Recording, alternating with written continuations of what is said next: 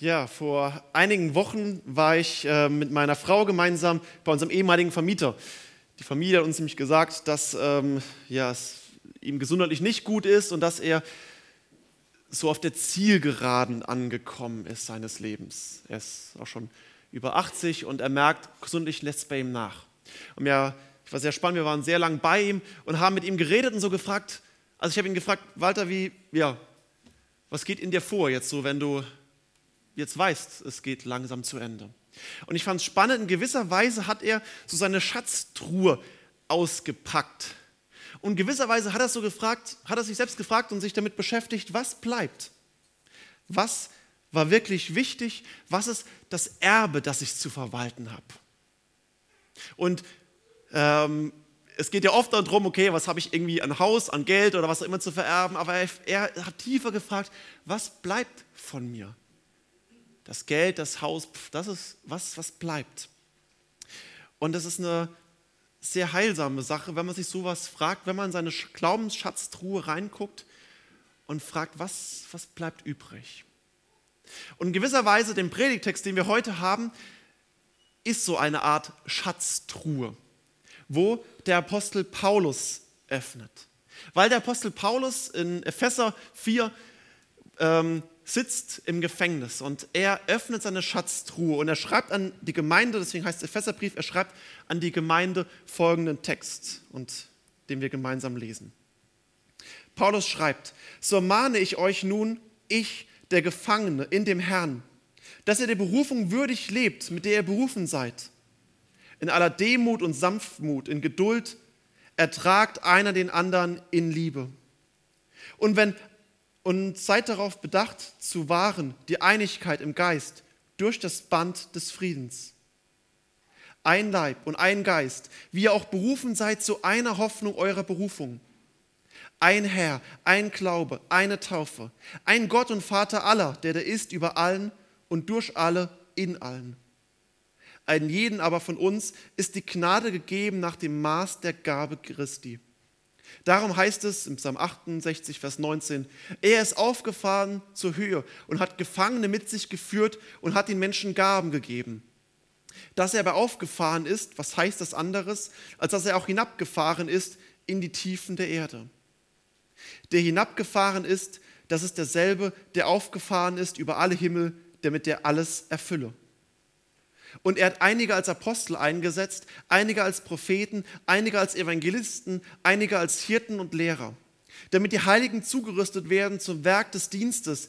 Dadurch soll der Leib Christi erbaut werden, bis wir alle hingelangen zur Einheit des Glaubens und der Erkenntnis des Sohnes Gottes, zum vollendeten Mann, zum vollendeten Maß der Fülle Christi, damit wir nicht mehr unmündig sein, uns von jedem Wind einer Lehre bewegen und umhertreiben lassen, durch trügerisches Spiel der Menschen, mit dem sie uns arglistig verführen.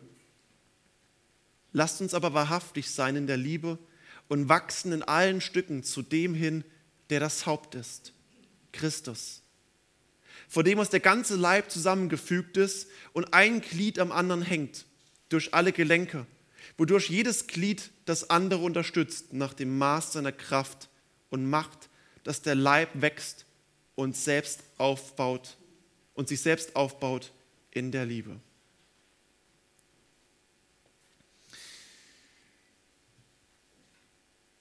Wir haben einen Text und wir sind in unserer Predigtreihe, wir machen gerade als Gemeinde eine Predigtreihe durch, wo wir zwei Monate uns intensiv mit verschiedenen Texten im Neuen Testament beschäftigen, wo die Frage ist, was ist eigentlich eine Gemeinde? Was heißt es, eine Gemeinde mit Fundament und Auftrag zu sein? Und deswegen ist es spannend hier, das zu lesen, was Paulus der Gemeinde schreibt, weil er, wir, wir lesen es hier, er beginnt, da mahne ich euch nun, ich der Gefangene, der in dem Herrn lebt. Ich der Gefangene. Und Paulus schreibt das nicht einfach nur so ähm, für sich, ja, ich bin gefangen, sondern für ihn ist es wirklich wörtlich. Er sitzt in Gefangenschaft. Er geht drauf schon mal in, in Kapitel drei eingehen. Ja, jetzt. Ups, oh, oh, oh, jetzt. Ah, die Technik. Wir haben das so gut geübt. Die Technik und ich. Ja, doch. Also vorne soll eine drei sein, ja? Genau. Ich schreibe es dran, dass es drei heißt. Ja, genau. Ähm, in Kapitel drei, Vers eins, wer, mich, wer die Bibel aufgeschlagen vor sich hat, kann vorne dran liegen, äh, kann vorne dran sehen im Kapitel, dass er im Kapitel zuvor eben schreibt, dass er in Ketten liegt. Und er geht das öfters beschreiben. Wir sind uns insgesamt, ähm, wenn wir uns den Text angucken oder wenn wir uns so ein bisschen die Geschichte von Paulus angucken, sind wir hier bei der Apostelgeschichte achtundzwanzig. Äh, oh. Also meine Schrift ist schlimm, das gebe ich zu, aber ganz so schlimm. Ja. Genau. Okay. Ich arbeite, glaube ich, mehr mit Textmarkern, merke ich gerade. Ja, der ist es einfacher. Ja. Ähm, Paulus schreibt. Und er, also er ist im Apostelgeschichte achtundzwanzig, er schreibt davon, dass er gegen Ende seines Lebens ist, ist er in Gefangenschaft in Rom. Er wurde wegen seines Bekenntnisses zu Jesus Christus, wurde er, ins, in die, wird er in Ketten gelegt, wurde verhaftet. Und wir lesen, die letzten drei Kapitel von der Apostelgeschichte sind so verschiedene Verteidigungsreden, wie er sich vor verschiedenen Machthabern, ähm, ja, man kann eigentlich aus heutiger Sicht, er hat sich so vor dem Ortsgericht, dann vom Landesgericht ähm, und dann ist er hin bis zum höchsten Gericht. Und das höchste Gericht damals war eben in Rom, im Römischen Reich zum Kaiser. Dort wurde er hin transportiert und war zwei Jahre lang in, im Knast. Zeitlich sind wir im Bereich zweiundsechzig bis vierundsechzig nach Christus. Und Paulus schreibt dort einige Briefe, also er hat eine gewisse Freiheit, dass er Briefe schreiben kann. Und er schreibt, ich ermahne euch, ich der Gefangene. Paulus denkt also drüber nach, was ist in meiner Schatztruhe? Was will ich den Gemeinden, die ich begleitet habe? Was will ich meinen geistlichen Kindern, was will ich meinen Patenkindern weitergeben? Was will ich denen weitergeben, die Gott mir anvertraut hat? Er hat die Gemeinde in Ephesus gegründet und war dort mehrere Jahre lang als Pastor. Und er schreibt ihnen nun, und die Frage, was hinterlasse ich euch? Und man merkt die Eindringlichkeit, so, so, so mahne ich euch, ich nun, ich der Gefangene in dem Herrn. Und was ihm wichtig ist, er kommt zu sprechen auf das Thema Berufung, dass ihr der Berufung würdig lebt. Was ist das, Berufung? Bin ich berufen? Es gibt Missverständnisse beim Thema Berufung. Ganz oft redet man drauf, wer Theologie studiert, wer irgendwie in den hauptamtlichen Dienst geht, ja, der braucht eine Berufung. Und man ist berufen, Theologie zu studieren. Heißt ja, ah, okay, es gibt also speziell Berufene, die, die irgendwann Theologie studieren. Nein, das ist ein Missverständnis davon. Das ist eine spezielle Berufung zum hauptamtlichen Dienst. Aber das heißt nicht, diejenigen sind berufen, die anderen nicht. Ein anderes Missverständnis beim Thema Berufung kann sein, ja, ich bin ja berufen, was zu tun, ich habe, das kann ich machen, das und das, diese Aufgabe. Dazu bin ich berufen und alles andere ist mir egal. Es kann auch so ein Missverständnis sein, ich bin berufen, eines zu tun und damit habe ich Freiraum, ich mache nur das. Kommen wir auch gleich drauf zum Thema Gaben. Ich habe die Berufung, ich kann äh, Gitarre spielen, okay, das, das mache ich, alles andere ist mir egal. Auch das ist ein Missverständnis, wo Paulus hier nicht will, nicht meint, sondern wir merken es, das probiere ich doch nochmal den Stift, dass er, in was für einem Kontext er die Berufung führt. Nämlich, er sagt, er ist ein Gefangener in dem Herrn. Und auf der anderen Seite ist hier unten, kommt er zu sprechen zum Thema im Geist, in Vers drei.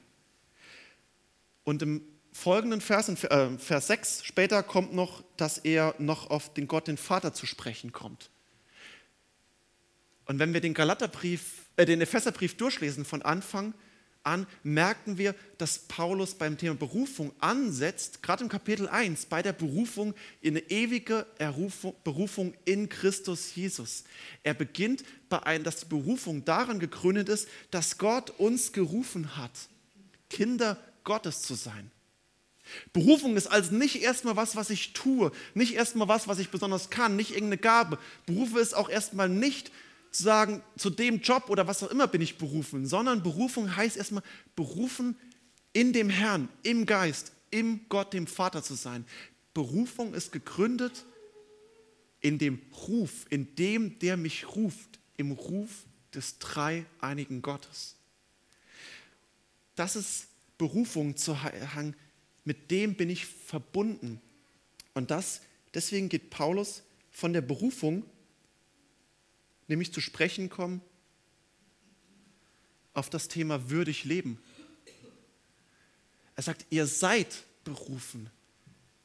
Lebt dementsprechend würdig. Also lebt, wie es eurer Berufung entsprechend ist. Hier ist ein Missverständnis, was oft in der Kirche war, zu sagen, okay, um Kind Gottes zu sein, muss ich das und das und das tun, dann bin ich vielleicht einigermaßen würdig, habe mir es erarbeitet und dann kann ich Kind Gottes sein.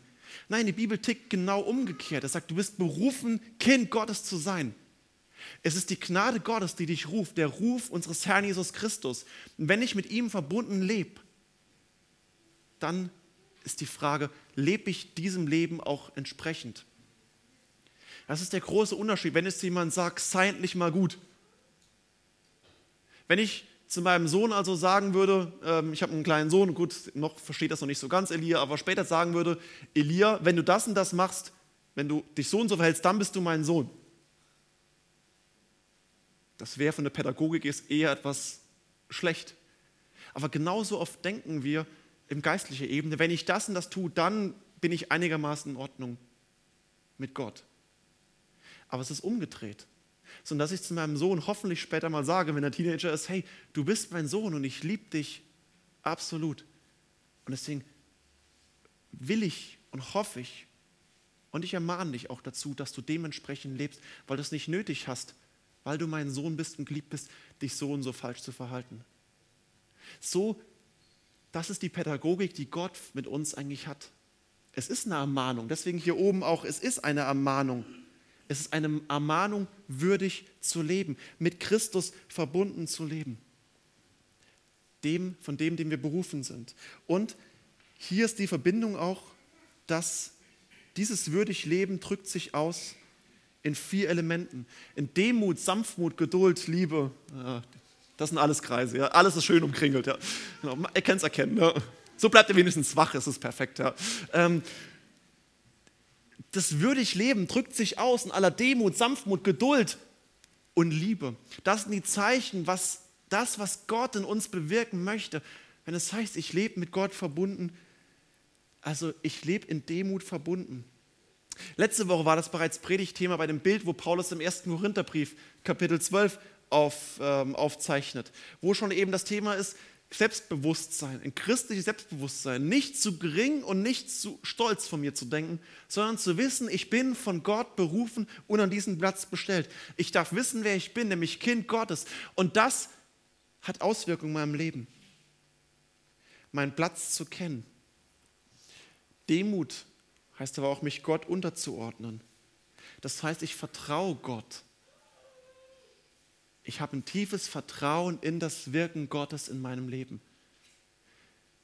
Beim Sündenfall war genau das der Punkt bei Adam und Eva, dass sie Gott misstraut haben, dass er es gut mit ihm meint. Und es ist die tiefe Versuchung in unserem Leben, Gott zu misstrauen. Demut heißt, ich vertraue Gott, ich ordne mich Gott unter und ich vertraue darauf, dass er mich richtig und gut führt.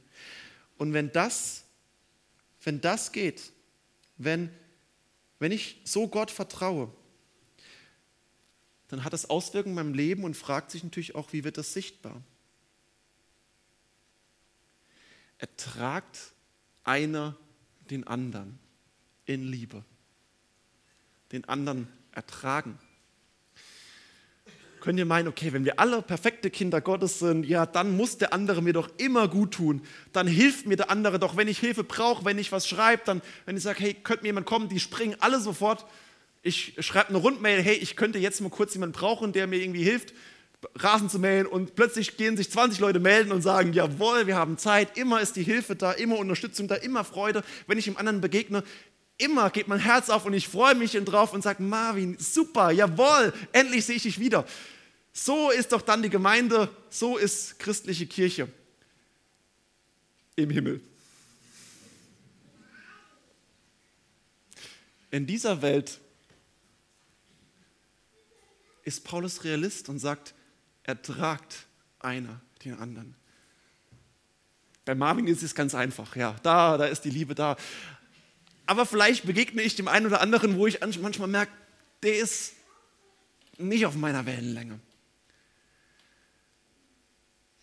Oder es regt mich total auf, wie er sich verhält.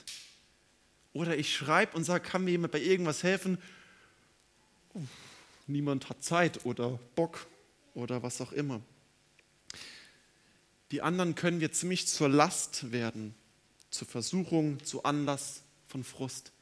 Und wie oft schaue ich in meine leibliche Familie rein, also nicht meine Frau und Sohn, sondern darüber hinaus meine Brüder, meine Verwandten, meine Onkels und Tanten, wo wir zum Frust werden. Und genauso kann es in die Gemeinde kommen, dass meine leibliche Familie, dass meine geistliche Familie Anlass zu Frust in meinem Leben ist. Paulus ist Realist, die Bibel ist Realist. Und Paulus ermahnt sie und sagt, ertragt einer den anderen. Ertragt ihn als Menschen, weil, wenn du ehrlich bist, müssen sie dich wahrscheinlich auch ab und zu mal ertragen. Sagt Paulus, zeichnet die Gemeinde als einen Ort, wo man sich gegenseitig ertragt, aushält, stehen lässt bei allem Frust und Kopfschütteln. Und er sagt das, ertragt einander in Liebe. Also für ihn ist das Zeichen, dass die Liebe den Unterschied ausmacht. In Liebe zu ertragen, drum zu ringen, dem anderen zu sagen, okay, auch wenn er mich nervt, ich ringe drum, dass ich ihn liebe. Ich will ihn lieben. Liebe ist ganz oft eine Entscheidung. Liebe ist nicht nur ein Gefühl. Es ist gut, wenn das Gefühl mit dazu kommt, aber ich entscheide mich dazu, jemanden zu lieben. Bei der Ehe, am Traualtar, gehe ich den anderen nicht heiraten, weil ich weiß, ich werde ihn mein Leben lang immer Vorderschmetterling im Bauch lieben. Das wäre schön, wenn das dazu kommt. Ich entscheide mich dazu, diesen Menschen zu lieben, in guten wie in schlechten Tagen. Wenn er mich nervt und wenn er mich glücklich macht, in Gesundheit und Armut, wenn er krank wird, wenn er nicht mehr kann. Ich entscheide mich dazu, ihn zu lieben und für ihn zu sorgen und da zu sein. Dann, wenn die Schmetterlinge weit, weit weg sind. Im Gegenteil, wenn er mir anders zu Frust ist, ich entscheide mich zur Liebe und ich entscheide mich, ihn zu ertragen. In der Ehe, in der Familie, so auch im Reich Gottes. Und es ist, es ist das, kann man sagen, eine Utopie. Es ist eine Idylle. Wer ist dazu in der Lage? Ja, Paulus ist Realist. Er sagt, ihr seid dazu nicht fähig, sondern es ist die Einigkeit im Geist. Im Geist, im Heiligen Geist, der das Band des Friedens ist. Paulus sagt, ihr seid nicht fähig dazu, wenn es nicht Gott in euch bewirkt, wenn ihr nicht berufen seid, wenn ihr nicht Angesprochene seid vom dreieinigen Gott. Wenn er euch nicht ruft, seid ihr von euch aus nicht dazu in der Lage.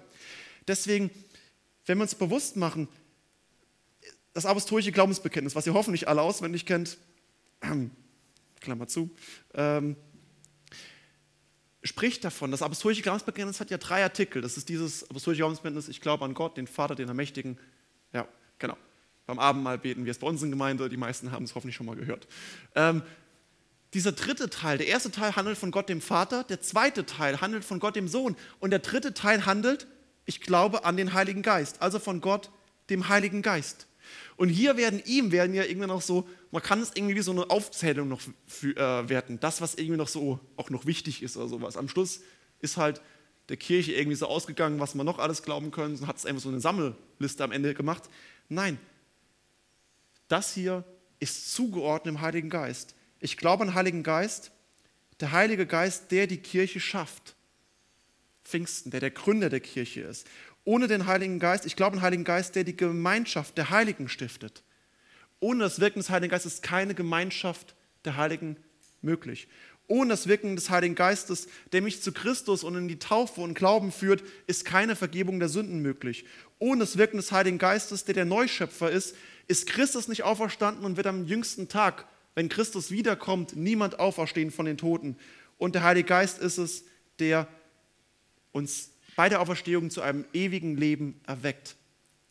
Das alles ist der Sammelbegriff nicht einfach an, was wir noch alles glauben, sondern was dem Heiligen Geist zugeordnet ist. Das sind die Wirkungen des Heiligen Geistes. Die Kirche, die Gemeinschaft, die Vergebung, die Auferstehung und das ewige Leben. Ohne das Wirken des Heiligen Geistes ist es nicht möglich, in der Gemeinde zu leben miteinander. Und deswegen führt Paulus nur noch hier verschiedene Elemente auf und sagt eben, an was ähm, wo es deutlich wird, wo der Heilige Geist eben arbeitet. Und er führt diese Dinge auf ein Leib. Das hatten wir letzte Woche, dass die Gemeinde ein Leib ist, also ein Körper, die sie eben diesen eines Sinnes, einen Geist, die haben einen Sinn. Wieder die Berufung zu einer Hoffnung, nämlich die Hoffnung der Auferstehung. Sie haben ein Herr, Jesus Christus, ein Glaube, eine Taufe, ein Gott und Vater, Gott der Vater, der über ist in allem, durch allen und in allen. Das ist das, was der Heilige Geist der Gemeinde schenkt. Das ist der Inhalt der Berufung. Berufung zur Gemeinde, zum Leib, zur sichtbaren Gemeinde, zu einer Hoffnung, zum Glauben, zur Taufe, verbunden mit dem dreieinen Gott. Das ist das, wo Paulus am Anfang ihnen wichtig ist zu unterlassen, sagt, ihr seid vom Herrn berufen. Und daraus ergibt sich erst die Folge, ihr seid begabt und beauftragt. Und Paulus geht am Schluss in diesem Vers darauf zu sprechen kommen und sagt, ja, ihr seid einem jeden von euch, aber ist die Gnade gegeben nach dem Maß der Gabe Christi. Eine Folge des, was wir oben drüber haben, ist, wenn wir mit Christus verbunden sind, wenn wir an den dreieinigen Gott glauben, ist jeder in diese Gemeinde gestellt und hat eine Gnade bekommen, eine Gnadengabe von Gott. Es ist unterschiedlich. Er sagt, an jedem von uns ist gegeben nach dem Maß der Gabe Christi. Also, dass Christus, dass Jesus Christus das Maß unterschiedlich austeilt. Da drin ist äh, ja, vielleicht ein gewisser Anlass zu Frust. Der andere hat ein größeres Maß bekommen als ich. Wir hatten es bei uns in unserem Hauskreis vor einigen Wochen, als wir das Gleichnis von den anvertrauten Talenten aus Matthäus fünfundzwanzig gelesen haben. Irgendwie dachten, irgendwie, es kann auch irgendwie sehr un, irgendwie so Anlass zu Frust sein. Der eine kriegt zehn, der eine kriegt fünf, der andere kriegt eins. Und das kann irgendwie ungerecht erscheinen, wenn man sagt, der andere hat aber irgendwie mehr. Zugleich ist aber umgedreht, wo deutlich wird, was Christus uns anvertraut, dafür sind wir auch rechenschaftspflichtig. Das, was wir von Gott bekommen haben, dafür müssen wir auch Rechenschaft ablegen. Und deswegen ist auch das Maß der Beurteilung, wie Gott uns beurteilt, unterschiedlich. Und dann stellt sich die Frage, ob es wirklich so ein Vorteil ist, viele Talente, viele Gaben anvertraut zu bekommen. Oder ob das nicht einfach heißt, okay, jeder ist unterschiedlich, jeder kann unterschiedlich tragen. Das ist auch ein Gnadenelement. Jeder von uns ist unterschiedlich von Gott begabt worden, weil wir unterschiedlich viel tragen können. Jeder hat von Gott das anvertraut bekommen, was er tragen kann. Aber jeder hat etwas anvertraut bekommen. Und nun geht Paulus einige Sachen aufführen. Im Vers elf geht es an, und er hat einige als Apostel eingesetzt, einige als Propheten, einige als Evangelisten, einige als Hirten und Lehrer. Paulus führt fünf Punkte an. Fünf Ämter. Apostel, Propheten, Evangelisten, Hirten und Lehrer, die es in der Gemeinde gibt. Und das kann man viel drüber rätseln und es gibt viele Menschen, die viel drüber gerätselt haben. Warum gerade diese fünf? Heißt es eine Gemeindebaustrategie, okay, wenn wir in unserer Gemeinde also Apostel, Propheten, Evangelisten, Hirten und Lehrer haben, dann blüht die Gemeinde auf? Oder brauchen wir einfach einen, der eine eierlegende Wollmilchsau ist, der alles miteinander verbindet? Wir müssen einfach darauf achten, dass jeder das alles kann. Warum diese fünf? Ich finde zwei Sachen hier wichtig. Wenn er nämlich, Paulus das beschreibt, heißt, Apostel, also da fängt es auch schon an, was ist ein Apostel? Eigentlich, die, streng genommen sind die Apostel nur die zwölf Apostel, also die von den zwölf Jüngern, Judas Iskariot weg und dann der nachgewählte ähm, Matthias, ähm, beziehungsweise noch Paulus, der zumindest zur Hälfte dazugezählt wird. Ähm, aber gibt es auch heute Apostel? Ein Prophet? Naja, die alttestamentlichen Propheten waren eher gemeindeuntauglich. Die haben so oft von Gericht und Hölle gepredigt. Ja, haben nicht so eine riesen Anhängerschaft gehabt. Evangelisten, okay, Hirten und Lehrer. Paulus führt fünf verschiedene Ämter auf, um zu sagen, es in der Gemeinde braucht es unterschiedliche Gaben, eine Gabenvielfalt. Es kann nicht sein, wenn wir eine One-Man-Show haben, wenn wir einen haben, der das alles kann, der eine wird kommen, wird das alles richten. Nein, Paulus schreibt davon, es braucht fünf. Es braucht eine Vielzahl. Es braucht dich in der Gemeinde zu wissen, wo hat dich Gott eingesetzt, in welcher Dienst, in welches Amt. Zugleich, also das ist der eine Punkt, so dieses, es braucht unterschiedliche Gaben, es braucht die Vielfalt, und auf der anderen Seite hat Paulus deswegen find ich, äh, das angeführt, weil er sagt, zugleich sind diese Ämter Ordnungsämter. Es gibt gewisse Ämter, die es braucht, um eine Gemeinde zu ordnen, zu strukturieren. Es braucht gewisse Aufgaben, um einfach, damit das Ganze nicht im Chaos endet, die Ordnung schaffen, Ordnungsämter. Worauf auch dann ähm, an anderen Stellen besondere Beauftragung mit besonderen Anforderungen ähm, und besonderen Pflichten ist. Diese Ämter sind aber nicht im Unterschied nach dem Motto, okay, das kann ich ja sagen, es gibt irgendwelche ein paar Freunde, die halt irgendwie eingesetzt sind, irgendwas schaffen, dann bin ich ja fein raus. Oder umgedreht zu sehen, ah ja, ich habe dieses Amt, ich habe diesen Auftrag, das war's. Das ist mein Job und jetzt bin ich fein raus. Paulus geht das niemals als, äh, geht das nicht ein, anführen als, ähm, sag ich mal, als, ja, das und dann war's das, so als exklusiv, sondern Paulus hat, geht die Zielrichtung hier beschreiben. Er sagt, das Ziel ist der Ämter, der Dienste, der Aufgaben der Gemeinde, damit die Heiligen zugerüstet werden zum Werk des Dienstes. Das Ziel der Aufgaben ist, die Heiligen, davon redet er von der Gemeinde, also Paulus sagt, heilig sind diejenigen, die berufen sind von Jesus Christus, die mit, durch Glaube und Taufe mit ihm verbunden sind, die sind durch Christus hindurch geheiligt worden, und das Ziel ist also, dass die Gemeinde zugerüstet wird. Das Ziel ist, dass die Gemeinde gestärkt wird, aufgebaut wird, dass Wachstum, Stärkung, Ermutigung nach innen geschieht und nach außen. Gabe ist niemals Selbstzweck. Gabe ist niemals für sich selbst da, sondern Gabe ist immer Dienstauftrag. Das, was du kannst, das, was du hast, was du an Fähigkeiten, an materiellen, an immateriellen Gütern, an Gaben hast, das ist zugleich ein Auftrag,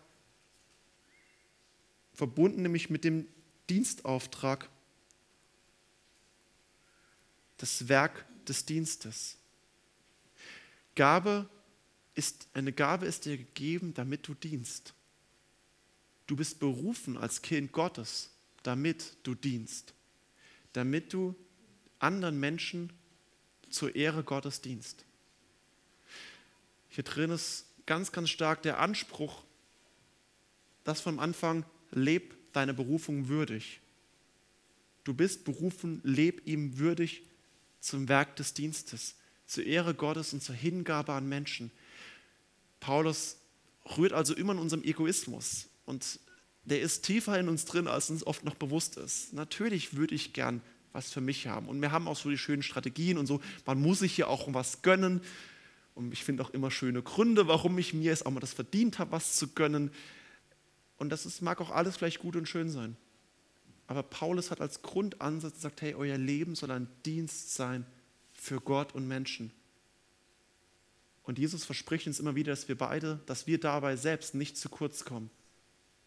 Aber der Grundauftrag ist, du bist berufen zum Werk des Dienstes. Dein Leben hinzugeben, damit soll der Leib Christi aufgebaut werden. Denn das Ziel kommt hier nun mit dem Ziel des Wachstums. Vom Herrn berufen, begabt und beauftragt mit dem Ziel des Wachstums. Und auch hier kann man eben nicht wieder sagen, okay, damit ich wachse, damit ich besser werde, damit ich toller werde, ich bin sowieso irgendwie der Tollste. Ähm, nein, dadurch soll der Leib Christi erbaut werden. Also nicht ich selbst,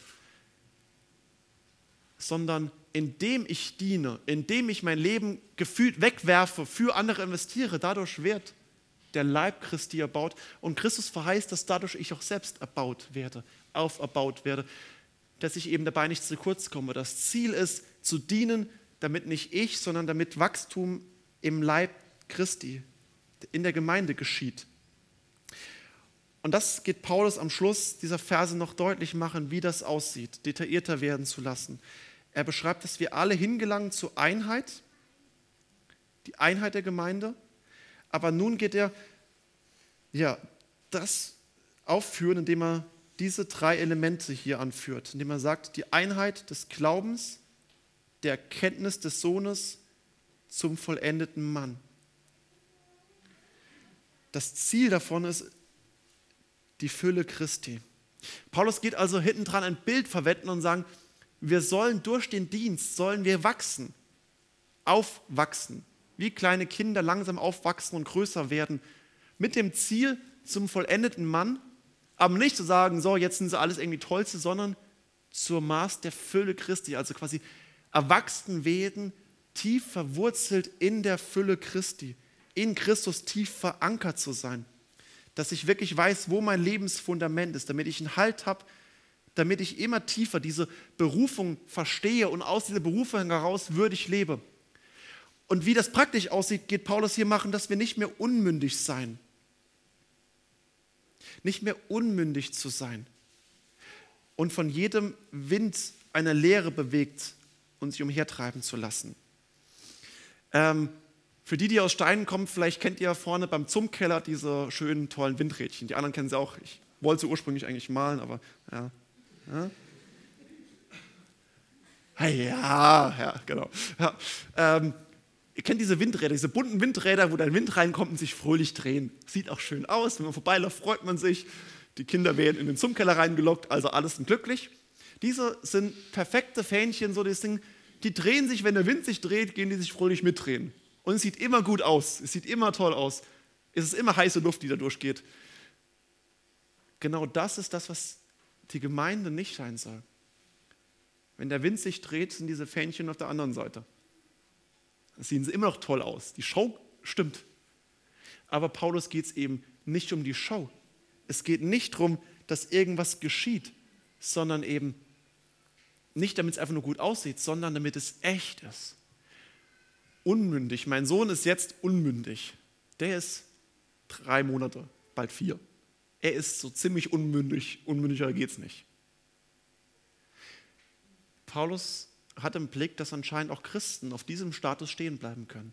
Wir können auch als Christen unmündig bleiben, hilflos, völlig angewiesen auf irgendjemand, der uns irgendwie ernährt, auf irgendjemand, der kommt und uns irgendwie was noch hinschmeißt oder uns stillt oder was. Wir sollen wachsen im Glauben, in der Erkenntnis des Sohnes, aufwachsen zum vollendeten Mann, damit wir nicht mehr unmündig sind und uns wie ein Fähnchen im Wind hinhertreiben lassen. Dass es diese Dinge gibt, dass wir hinhergetrieben werden, ist auch deswegen gefährlich, weil es ein trügerisches Spiel der Menschen gibt. Diese Welt mit ihren Versuchungen, Sünde, Irrlehren ist voll von einem trügerischen Spiel der Menschen. Auch das warnt Jesus und sagt, viele nach, werden nach mir kommen und werden aufstehen und Falsches lehren.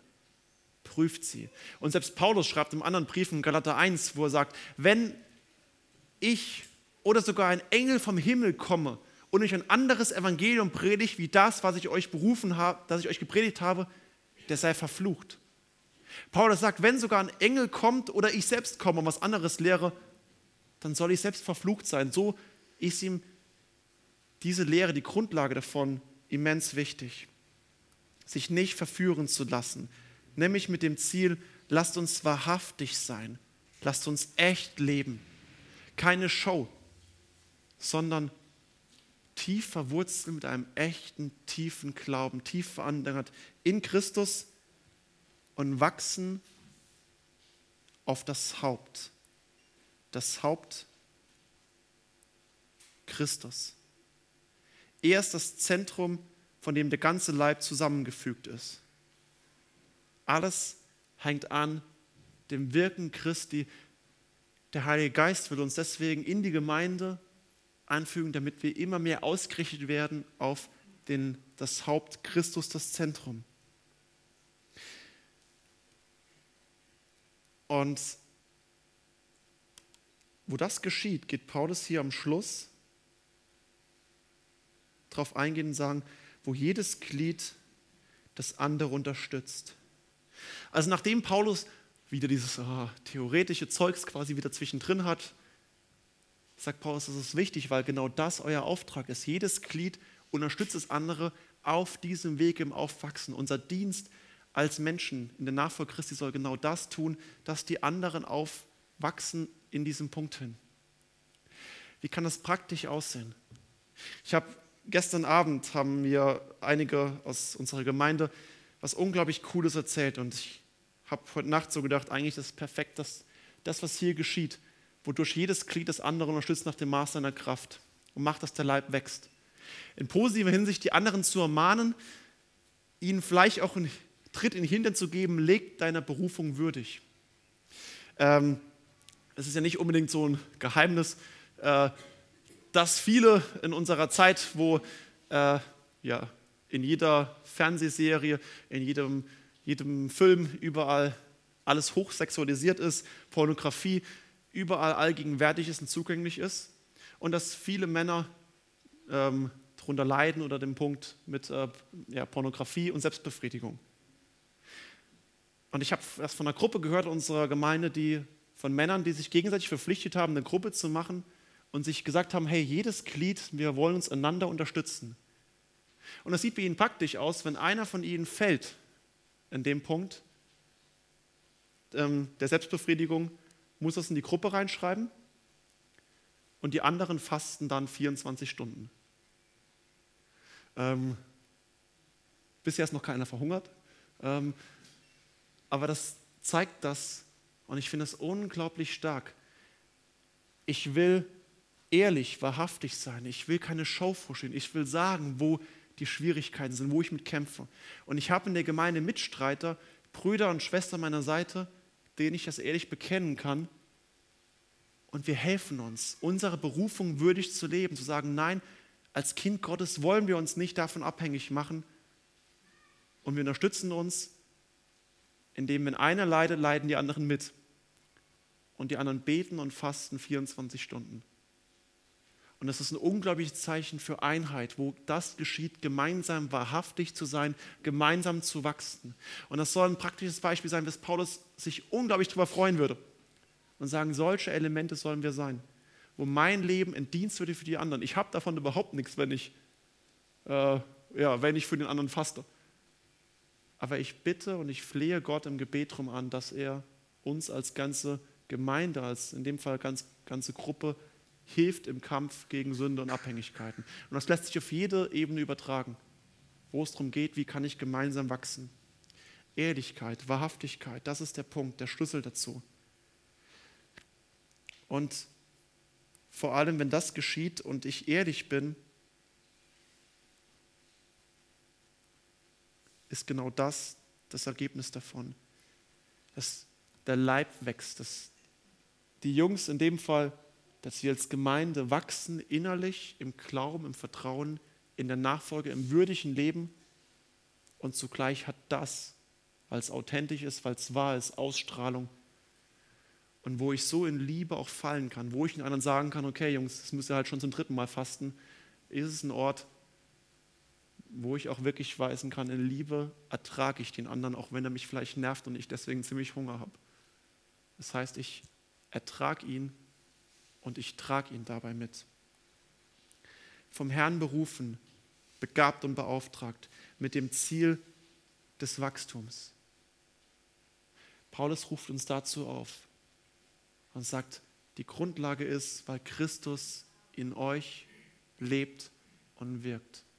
Wo das geschieht, ist eine Gemeinde mit Fundament und Auftrag, die sich gemeinsam ausrichtet, hin auf den Mittelpunkt, auf Jesus Christus.